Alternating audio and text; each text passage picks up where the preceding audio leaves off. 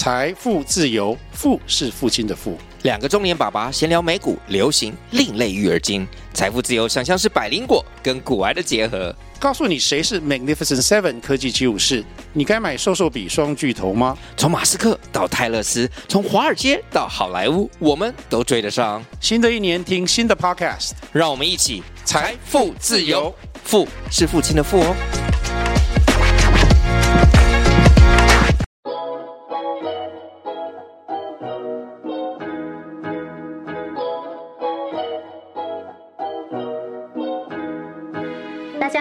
收听设计师爱看房音频节目，我是安琪拉。节目主要访谈各个专家达人，分享买房大小事、投资理财和斜杠收入。透过轻松有趣的对话，帮助你学习房产知识，让你买房不后悔。那今天这集主题呢，我觉得是非常的实用的，因为呢，我知道就是安琪拉的粉丝啊，大部分都是跟我一样，是落在二十五到四十五之间。那其实我们这个世代一定会碰到我们的呃祖父祖母、外公外婆相继去世的这个议题。那在去世过后呢，虽然说处理殡葬这些相关的事项都是由我们的长辈父母亲来去处理的，但身为子女的我们多少也都会去注意嘛。然后事后也会发现，哇，其实啊、要举办一场丧礼也是不便宜啊、呃，并不比婚礼还要花费来得少。因此呢，就是我觉得还蛮荣幸的，是在今年的时候呢，透过 Sandy Two 的推荐，然后让我认识到了天誉国际这一个生命产业的公司。在上一集呢，其实我有跟那个他们的董董事长林倩如，然后进行过一个分享。那今天这一集呢，就是又是在请他们公司来跟大家分享一下，就是实际上就是殡葬啊、费用啊，它到底是怎么来，还有一些流程，避免我们买贵踩到雷。让我们欢迎我们的天钰的处长。泽阳，欢迎泽阳。大家好，大家好。那我是天钰国际股份有限公司的天泽处的处长李泽阳。呃，我目前在生命产业呃服务的年资已经大概将近十年的经验。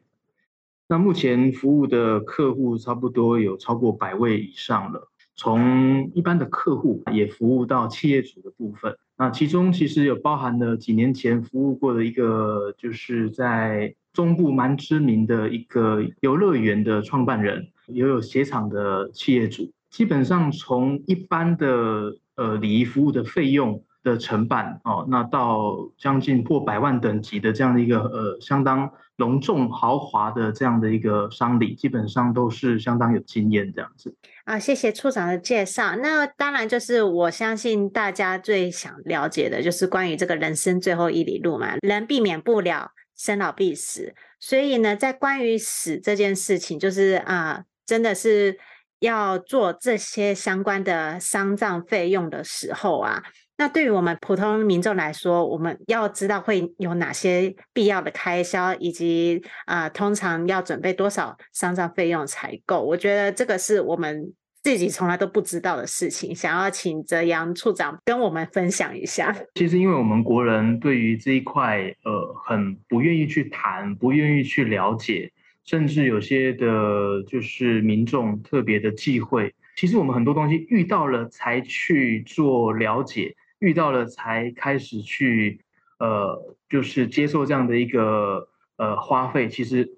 通常来讲，就是会太迟了。对对对，因为呃，一般来讲哈，就是说我们我们如果用一个比较平均而且比较中立性的一个就是费用的呃观察的话哈，内政部有委托一个委外的机构来做一个调查啊，一个调研，全台湾平均的丧葬费用其实近几年将近要到四十万左右。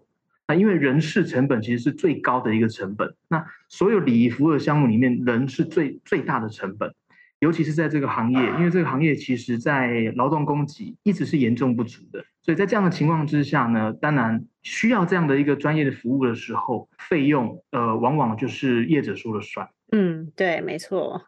但其实通常就是业者说的算的时候，我们就是直接任人宰割了，对吧？对啊，对啊。那我相信处长那边应该也有。不少的案例故事可以跟我们分享。其实大概现在有八成以上国人大概是没有预先规划的观念哈。那这样的这样的情况之下，呃，我举一个我前阵子遇到的一个我自己的学姐，我大学的学姐，她她的先生临时呃很很突然的离开。那因为他们家他们家是非常单纯的啊，就是她是在教育部工作，一个非常有质感的一个女性。那她旗下两个孩子都是女孩子。那突然遇到先生往生，在医院往生，通常在医院往生就会直接到医院配合的往生室，就是大部分都是在地下室。嗯，对，根本就没有没有时间去呃做其他的就是搜寻啊，或看看说，哎，我们根本没有时间比价，根本也没有时间去了解说到底要做什么事情，到底要花多少钱，因为这个是很突然的变故。通常业者都是抓准这一点。这个案例就是他看到我的学姐是一个女孩子嘛，哈，那他就带她去。呃，临终除了有一个有一个阶段叫做接体以外，下一个步骤就是所谓的树灵，因为佛道教都有一个树灵的一个过程，就是树立灵堂，树立我们的牌位。那他就带他去一个比较就是呃比较比较恐怖的空间环境，没有这么 OK 的。那当然，一个女孩子，那又没有经历过这样的一个变故丧葬的经验，她当然就会害怕。更何况她又是两又又是两个女儿的妈妈，她就说：“哎，我不要，我不要这个环境。”所以业者就带她去另外一个环境。哦，那个地方另外一个环境就就就很不错喽。它是一个包厢，相对来讲舒服很多。就这样子把就是灵位把它安顿好了。隔了两三天之后，他就打电话，他的先生也是我的学长。那学长的丧礼有一些费用，他不是很理解，是不是能够就是呃跟我聊一下？我就说：“哎，好啊，我们我们就见面聊一下这个部分。”我看了一下单据哈。他一天的树林费用就一万块了，一万块钱。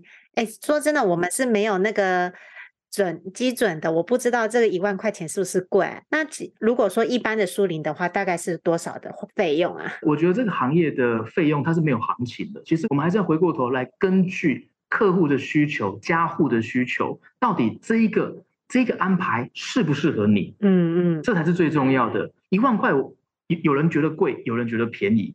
但是对于这一个学姐的个案，到底是贵还是便宜？这时候我就我就问她几个问题。我说：“哎，学姐，你有没有需要做面子给你的先生那边的亲戚看？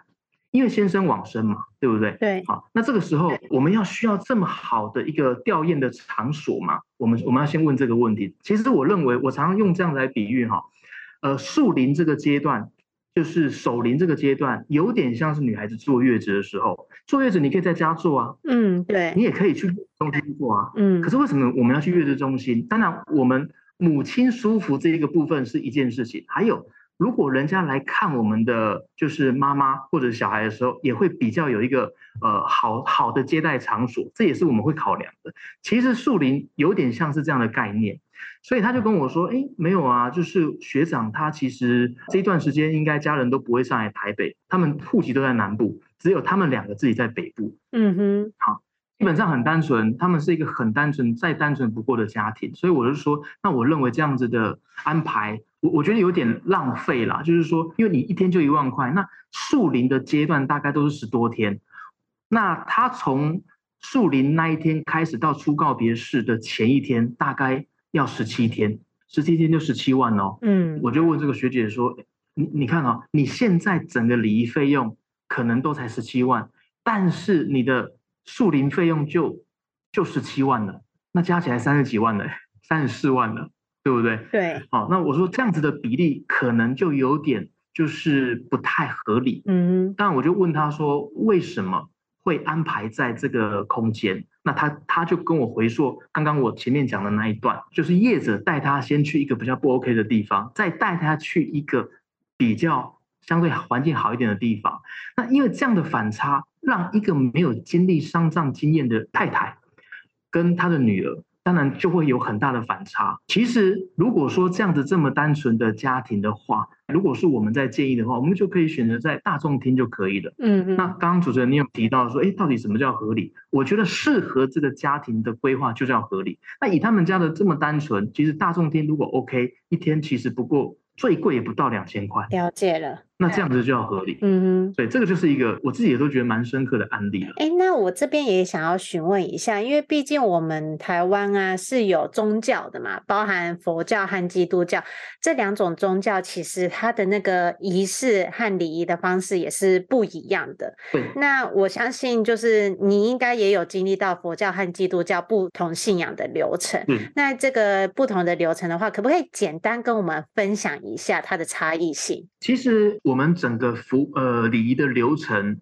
不管是佛道教、西方宗教，流程其实是大同小异的。嗯哼，基本上脱离不开十二个程序。那佛道教跟西方宗教最主要的差异就在于，因为基督教呃西方宗教，我们说西方宗教，它有它的它自己的就是告别式的流程，所以基本上如果以西方宗教的的仪轨来说的话，礼仪公司会比较像是协办的单位，因为不管是牧师或者是神父，他们不可能去从事我们礼仪公司在做的专业的动作嘛，所以专业的部分还是要交给我们。但是他们有自己的程序，有自己的程序单哦，就是他们会请自己的牧师来处理嘛。对对对对，其实每一个他们的就是呃教会都有他们的自己的习惯的流程跟他们的文化。所以就变成说，在西方宗教的时候，特别是告别式这一天，我们礼仪公司会比较像是退居协办的角色。举例来讲，大体的搬运就不可能交给牧师嘛，嗯、一定是交给我们。对对，那但是司仪或者是呃他们呃我们的所谓的就是呃演奏的部分，他们有可能就是他们自己教会就会有习惯的一个呃诗琴啊，或者是他们的司仪牧师来主持。对。这个时候就是专业交给我们，那就是仪轨的部分可能会交给他们，但佛道教的部分就会变成是我们会占比较大的成分做主办的一个角色。所以在佛道教的差异，我认为是如果从礼仪公司的角度的话，就是主办跟协办的角色会有一个很明显的一个状况的区分。了解。当然，就是佛道教的仪轨，当然跟基督教跟天主教会不太一样。嗯嗯。诶，那我也想要问一下，既然就是你是说流程都大同小异，其实就是该专业的部分，比如说搬运大体啊，或者是处理一些呃丧葬它现场的一些布置啊，有的没的都还是由你们来负责处理以外，基本上就只是呃宗教仪式的不同。那这样子，我相信，啊，对于一般的安粉们，或者是现在听这集音频的听众们，已经多少有一些概念了。那当然啦，还有另外一个，我相信也是大家很想了解的，就是关于啊、丧葬方式的不同，就是因为目前除了土葬。不推广以外啊，大部分的也都是火葬啊、环保葬啊之类的。我相信大家也都很好奇，说就是它的费用，还有它到底是要怎么处理会比较好。我觉得这个也是可以请专业的处长来分享一下。呃，我们我们说的殡就是礼仪服务嘛，哈，那葬就是所谓的未来来世住的地方，来世居所。好，那葬的部分大概就是有分，呃，我们最传统的土葬。或者是我们的塔葬，还有就是近几年我们政府有在推广的，就是环保葬哦，植葬、花葬、海葬。那当然就是说，我们以以费用来区分的话，土葬绝对是最贵的啊。为什么？因为从民国七十六年之后，新竹以北是禁止核发殡葬用地，也就是说，我今天有地在新竹以北，我就算有地适合规划墓园来世宅，政府也不会核发。变更的执照给你去进行来世宅的建设，嗯，好，这是这基本上是一个很呃，我觉得应该是已经是国家的都市政策了哈，所以我们会看得到，这近其实近几年我们会非常的明显感受到北北基桃只有墓园变公园，你很少看到公园变墓园。对，因为而且就是现在最主流的还是以火葬为主啦。对呀，对呀，对呀，好，所以基本上呢，在土葬的那所以。话说回来，土葬就相当昂贵。如果说现在的土葬的呃土葬的一个穴位，一个棺葬的穴位，基本上现在没有没有三五百万，应该很难找到一个合法，我是说合法的一个永久的来世。土葬穴位，我相信现在听的观众们应该也没有人有能力可以处理土葬这件事情啦。相对的，应该是大家会比较想要了解火葬的费用。那这部分的话，可否请处长跟我们分享一下火葬的费用呢？呃，火葬我们现在大概就是九成的国人大概都是用呃火化的方式，没错的这样的一个情况来来执行礼仪服务哦，来来做临终的这样的规划。那火化完之后是一个骨灰坛，那骨灰坛就要入塔为贵嘛，就那所以其实我们说火葬应该就是塔葬，把这个骨灰坛放在一个就是室内。啊或者是户外的一个来世宅的空间这样子，哦，所以基本上，如果我们以大台北地区私人的塔位业者，我们不去讨论就是公家的了啊，因为公家其实有便宜的也有贵的，哈，那如果以私人有一点就是空间水准的，基本上呢，价格都会落在呃三四十万不等的这样一个行情哦，一个位置，那它是永久的，嗯，对，所以基本上呢。我们大概可以抓三三十到四十万的一个均价哦，北北基桃的一个合法私人墓园。OK，难怪你会说，就是一般的丧葬费用大概就是落在四十万，因为其实光是那个买那个塔位安置的地方，其实就已经要三十到四十万了。对呀、啊，对呀、啊，对呀、啊。所以其实呃，殡葬费用这一块是真的呃，不管是从礼仪服务来看，或者是塔位来世宅的部分，它的成本。它的费用都是节节升高的，尤其是来世宅，因为我们知道，呃，这几年啊，我们说台湾的，就是呃，所有的薪资永远涨不过房地产嘛，所以其实来世宅它本身就是一种房地产的一个概念，我是说合法的部分。了解。不过我相信，就是像刚刚光是购买塔位啊，这处长有说嘛，是私人塔位的部分就已经三十到四十万，这个还只是我个人的部分哦。对呀、啊。然后呢，其实我上次有去天域去实际了解他们会有哪一些产品，其实呢，产品真的是很多。呃，就是如果你要占塔位的话，不只是你个人的，你还可以拥有一个所谓的家族的，就是这里面可以放八到十二个人的。那那买了家族的话，就基本上是等于是说。哎，你可能花这一点钱就可以一下子算是 CP 值很高的概念嘛？我觉得有点类似于这样。那还有分室内的跟户外的，其实啊，就是光是这四个组合，就是有不一样的费用和差异了。其实当然最后也是要看，就是你的家族他是想要使用哪一种，因为我知道那时候我去看的时候，就有一位。呃，算是同行的人，他说他想看家族的原因，就是因为他想要搬迁祖坟嘛。好，那我觉得这个的话，就是真的是完完全全的克制化，就像婚礼一样，只是不过是婚礼啊，因为都算是喜事嘛，所以呢就会比较多人分享，但是。呃，殡葬这种东西就是没有人愿意谈，没有人愿意想了解，因此就变成说这部分的知识相对来说是比较少一些的，都是只能够啊、看就是殡葬行业说什么，然后就是什么这样子。没错，没错。所以其实我们现在除了呃要去了解就是殡礼仪服务的整个流程之外，还有相关的花费，到底要做哪些事情，要花哪要花多少钱？好、哦，那要要找谁来处理以外啊？其实我觉得，因为这几年我们的一个客户对于殡葬这一块的观念，我觉得略有开放了哈。那但是呃，想法也越来越多元。所以其实我们如果可以在冰跟葬之间有一个很充分的自由转换，我觉得它是一个非常呃，会对于未来。跟现在的客户在规划临终这块的需求会有非常大的一个弹性，嗯嗯，好、哦，那就是基本上这这一点其实是我觉得，呃，如果说安吉拉这边的听众可以就是呃有一些有一些相关的一些了解。对，我觉得其实呃，应该是说我们的长辈都已经年迈了，那尤其是像我奶奶已经超过八十五了，有点失智的状况。其实也不免俗的说，可能再过几年，那也会有这部分的需求。那是否我们应该提前先为我们的亲爱的家人去做一些相关的规划和了解，也要避免我们自己也会有一些财务上的压力，或者是像是不小心被买贵啊。踩到雷啊！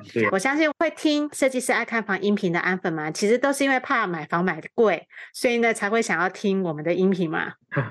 对呀，对呀。那其实呢，这个东西也是一个水很深的事情，而且呢，又是也很容易踩到雷，买房买贵，尤其是啊、呃，最近不是很多有所谓的塔位诈骗的案例吗？哦，是是。我觉得这个处长也可以跟我们分享一下，就是这些诈骗啊，到底。要怎么样才能够去看出来他们是所谓的诈骗？因为毕竟很多时候他们也不会清楚这是不是真的殡葬产业，你知道吗？不会像你们公司这样子，就是比较正派经营的。那呃，我简单提几个最能够判断就是所谓诈骗行为的一些呃方式。如果有业者打给我们的听众说，他会很清楚的跟你讲，你手上持有哪里哪里的塔位，对不对？那如现在有客户想要大量收购你手上持有的标的，不过呢，可能需要你再加买，比如说生前契约或者是骨灰坛等等其他相关的殡葬的物料，你再加购什么的话，买方才愿意收购，一起收购。这样的情况我们就要小心了哦，因为他可能就是在呃做就是第一个二次销售，OK，哦，那可能没有根本就没有这个买家哦，就只是骗你要买更多商品而已。没错没错，就简而言之就是要让你再买更多，哦，那用用一些话术去包装这个部分，对，那这个就是呃买更多商品的，如果有这样的一个讯号的话，我们可能听众要要稍微留意一下。那这样子还来得及换别的殡葬社公司来处理一些相关事项吗？还是说，呃，这种事情都是你提前买了塔位的时候才会发生的事？呃，应该是说这些呃会比较常遇到要买更多商品的这样的客户呢。刚刚有没有注意到我提到一个重点，就是这个诈骗的业者会很清楚而且明确的告知我们的就是客户说。你手上持有哪里哪里的塔位，现在有人要买，嗯嗯，所以他一定是早就已经持有，就是某一个标的的塔位了。这样的一个客户，这样的一个受众，他会专找这些这些人去做所谓的诈骗行为的，就是呃对象。了解，对。那这个时候，其实我觉得，呃，就真的是要小心啊，因为通常不仅你的东西卖不掉。因为你没有寻求正规的，呃，尾售的方式去卖掉你手中持有的塔位标的，结果还买了更多你不根本不需要，而且也卖不掉的，就是殡葬的物料，这样子会很很就相当的危险。对，嗯哼，了解。那还有其他的就是比较容易看出来的吗？呃，产权异常也是一样，也是一种很常见的情况，因为国人其实不了解。我们的塔位其实它是应该要有合法的产权，也就相当于是我们阳宅的产权，有一个土地持份、土地权状的这样的概念。所以国人对这个观念其实是很薄弱的哦。所以其实我想，我们听众要了解的应该是说，产权我们可以很明确的问我们的业者说：那你有没有呃双权状啊？所谓双权状就是业者会给我们永久的使用权状。哦，就是建商会给我们永久使用权状以外呢，这个权状到底是不是属于我的？那这个是要透过合法的土地持份才能证明这个是我的嘛？不然永远都是业者的。嗯哼，所以这个部分是产权异常的部分，我觉得要相当的留意。了解。那我也很想问啊，就是如果说我真的是需要购买一个来世宅，就是一个塔位给我的家人安置的话，有哪一些注意事项我一定要注意的呢？OK，呃，基本上我们要注意，第一个我刚刚有提过哈，产权的部分一定是要我自己要得到双全双，这个是非常重要的啊。那再来就是呃，业者他承诺，尤其是预售的商品，当我今天。呃，业者跟我承诺的交付这一个来世宅的时间点，它到底能不能如期交付？哦，不能永远在预售嘛？哦，呃，卖了五年、十年、十五年，永远在预售，那这样的一个标的就会相当的危险。哦，它的工期我们是不是能够可以很清楚、透明的去掌握它，而且可以按时交付给我们的客户？呃，这个是非常重要的。哈，然后再来就是说。呃，空间舒适度其实我觉得，呃，近几年大家有开始去重视到哦、呃，特别是就是说，我们会发现，我们一直觉得来世宅这一块好像都是给呃我们的往生的亲人住的，就比较容易去忽略，其实空间的享受、空间的舒适度，它其实是留给我们阳上子孙一个很重要的一个部分，因为舒适程度越高，我们。在那边停留的时间也才会越久。应该是说，就是我们在呃逢年过节的时候，就是去世的长辈们，然后也会比较。舒服一点啦，啊，就是至少去拜拜啊，送祭品的时候啊，可以在那边待久一点，跟家人、其他的亲朋好友聊聊天，这样。对啊，没错没错，就是说空间的舒适度。那再来就是说，呃，当我们在选择来世宅的时候，也不妨可以呃，透过这个标的的呃两个特性，一个是独特性跟稀有性这两个很重要的指标。来去观察，说我买的是不是真的有其价值？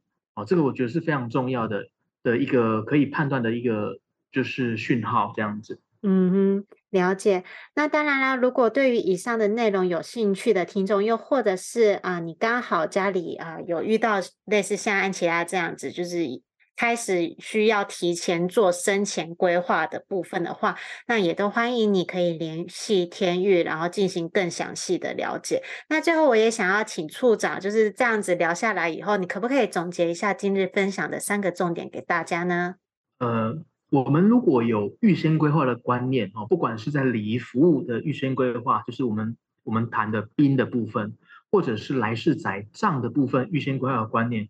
我觉得有几个重点可以跟听众做一些呃提醒啊。第一个就是说，其实我们现在的礼仪服务跟来世宅其实是可以自由转换。如果业者能够提供这样的一个选项给我们的听众或者是客户的话，它是相当的一个重要的。因为现在的大家对于殡葬这一块的想法非常多元啊。我们现在的这样的决定。是为了五年、十年之后的决定，或者是二十年更长的时间做决定。如果兵跟葬不能自由转换的情况，那呃弹性上面会受到限制啊。所以我想弹性的部分是我们一个很大的一个重点。那再来就是说，其实好的来世宅，基本上它的风水格局相关的这样的一个环境都是非常特别，能够帮助我们自己或者是帮家人添福添寿。所以。一个好的来世宅应该要具备相当程度的好的风水格局。嗯，那再来就是说，随着我们设备的完整性，我们自己的天域的商品，它的完整性越来越高的情况啊，那它的价格也会逐步的去做调整，会逐步的调整到就是所谓的市场的行情合理价格。那这样的情况之下，我想透过预先规划，可以用最合理。